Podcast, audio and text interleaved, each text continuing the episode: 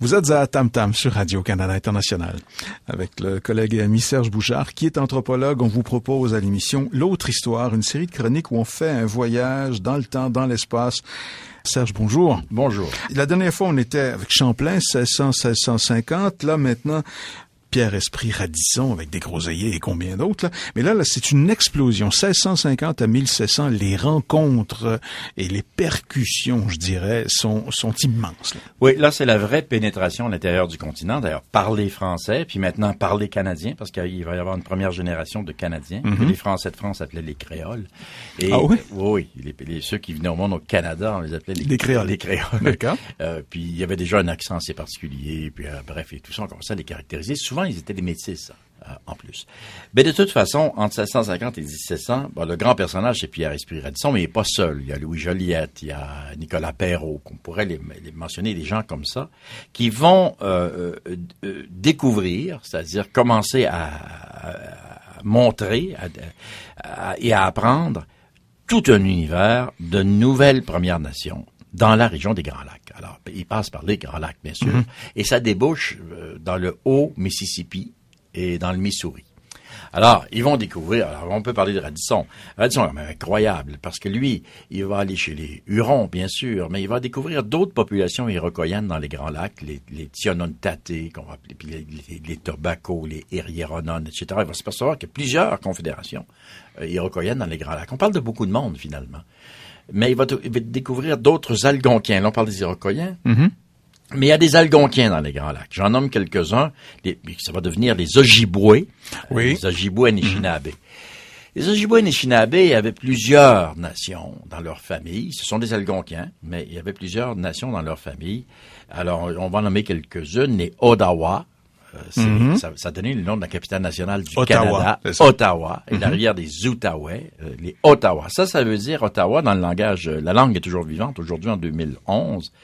Euh, ça veut dire les marchands, Ottawa. Ah, tiens. Ah oui, c'est, on ne sait pas ça hein, quand on fait de la politique, on est Canadiens. euh, Ottawa, ça veut dire les marchands, ceux qui, ceux qui marchandent. Les négociateurs. Les négociateurs, voilà. Euh, c'est un bel endroit pour mettre un parlement. Mais les Ottawa, c'est une nation. Les sauteux, les fameux sauteux, de la région de Sault-Sainte-Marie.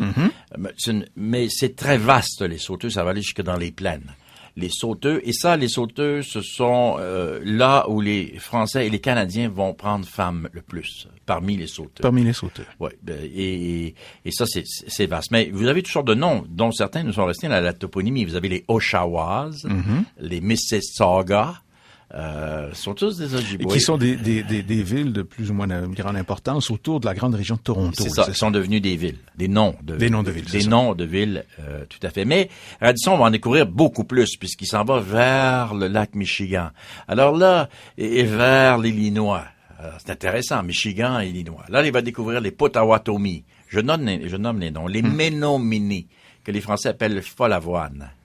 Euh, ben, c'est le riz sauvage c'est tous ces gens euh, recueillent du riz sauvage dans les grands lacs et c'est les végétaux euh, mm-hmm. euh, qui vont qui vont manger dans leur alimentation. les Menominee, les Sakis, les Outagami renards. vous avez les Mascoutins, les Chouanon Shawnees et les fameux Illinois, qui est une population où, où là il y avait des centaines de milliers d'Algonquiens les Illinois. Les Illinois Kaskakia, les Illinois Peoria. Dans la grande famille algonquienne. Qui sont toujours la grande famille algonquienne. Alors j'en profite pour dire ici qu'ils avaient découvert en 1700 avec Radisson et les autres que finalement les Algonquins, les Algonquins, la famille était nord-américaine, mais très sur une très vaste étendue, puisque les montagnais Inuits du Labrador sont des Algonquiens. Mm-hmm. Les Atikamekw de Mauricie, toujours au Québec, sont des Algonquins. Les Algonquins sont des Algonquins. Mais là, tous les Ojibwés sont des Algonquins. Et jusqu'aux Illinois, ce sont des Algonquins. Et là, on est rendu dans la région aujourd'hui, bien sûr, de l'État du Missouri, mm-hmm. euh, aux États-Unis. Et si on monte plus au nord, les cris à ce moment-là? Ça, c'est Radisson qui les rencontre pour la première fois. Lui, il va ajouter à la carte euh, les cris. Mais il va pas les appeler les cris, il va les appeler les Christinos. Euh, et, et, et, il les rencontre dans la région du lac Nipigon. Et en fait, on, on sait que ce sont les cris Mosoni les Français vont les appeler les cris Monsoni, mais ils vont toujours les appeler les Cristino. Ce sont les Anglais, les anglophones, hein, qui vont abrévier, en fait, le, mot Cristino. Cristino en cri. En cri, la première syllabe. Ils vont garder la première syllabe.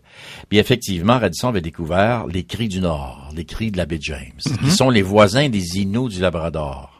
Qui, sont, qui ont la même langue, la même culture, la même vision du monde, la même le même nomadisme dans la forêt boréale. Et puis Radisson va les connaître par le sud, par le lac Nipigon, parce que ceux du nord, parfois, descendaient au sud vers les Grands Lacs pour faire des échanges. Alors, vous voyez. Et Radisson sera le premier aussi à rencontrer les fameux célèbres à l'international, les Sioux. Les, bah oui, tout à fait. Il les rencontre au Wisconsin, les fameux Sioux Winnebago, euh, les Winnebago Sioux, euh, Winnipeg, Winnipeg, la ville de Winnipeg, au Manitoba. C'est la même racine algonquienne qui veut dire eau malodorante. Euh, et de, l'eau qui sent, l'eau mhm. qui a une odeur. Alors, Winnipeg, c'est ça que ça veut dire, mais en fait, on le dit en algonquin, si vous parlez couramment algonquin, ça veut aussi dire eau salée, euh, ah, océan. Euh, ah. Winnipeg, c'est océan. C'est curieux, hein, que Winnipeg dans les plaines. Et on est très loin de l'océan. On est très très loin de l'océan. On est dans le mm. continental profond. Néanmoins, ça veut dire eau salée, eau qui sent, eau qui a une odeur. Alors, Winnebago, ça veut dire ceux qui sont de la région de l'eau salée. Puis longtemps, les Français vont appeler ces nations les puants. Euh, c'est curieux, vous voyez ça sur les cartes, les, mm. les Sioux, puant. Euh, c'est la région de Green Bay, euh, la baie verte euh, aujourd'hui, toute cette région. Mais il reste que on découvre des Sioux Senti, des Sioux Winnebago, et on, éventuellement on va découvrir les Sioux Assiniboine. Oui. Et, tout ça c'est Radisson mm. et, les siens. Donc en 1700, on, arrive aux plaines, on arrive au Missouri, et là, ça va être la grande équipée vers l'ouest, mais on a à peu près rencontré à peu près toutes les Premières Nations mais de, de l'Est et du Nord-Est. Mais je vous ferai remarquer, ça commence à faire du monde, là, euh, ce qu'on a nommé depuis le début de nos, de, série, de nos chroniques et de la série. Et ces noms qui paraissent assez curieux aujourd'hui, vous les retrouvez dans la toponymie d'une part. Ce sont beaucoup de ces nations ont survécu. Ils sont toujours là aujourd'hui euh, et avec leur nom. Alors, ça semble exotique, mais c'était, à l'époque, tous les gens connaissaient euh, les Shawanones, les Shawnees. des personnages célèbres comme Tecumseh, dans l'histoire de, c'était un, grand chef amérindien qui a fait la guerre aux Américains euh, pour la souveraineté des. Mais c'était un Shawnee. Euh, Pontiac, qui, qui, a une voiture GM bien sûr, mais qui est un très grand chef mm-hmm. euh, dans l'histoire des États-Unis d'Amérique, était un Odawa. Alors, quand on dit un chef indien, c'est bon, euh, en tout respect, de préciser sa nationalité, sa nation, sa région, les principes qu'il défendait. Black Hawks a fait la, a fait la guerre contre les Américains, il s'est battu contre la déportation de son peuple, mais c'était un Saki euh, de Chicago. Euh, alors, c'est passionnant de voir tous ces peuples qui étaient sur des terres, qui étaient des pays. Mm-hmm. C'est comme ça qu'il faut le voir. Si on avait, si on avait visualisé l'Amérique du Nord, tous ces noms de peuples correspondent à des territoires et à des pays. avec des cultures, des organisations sociales et, des histoires.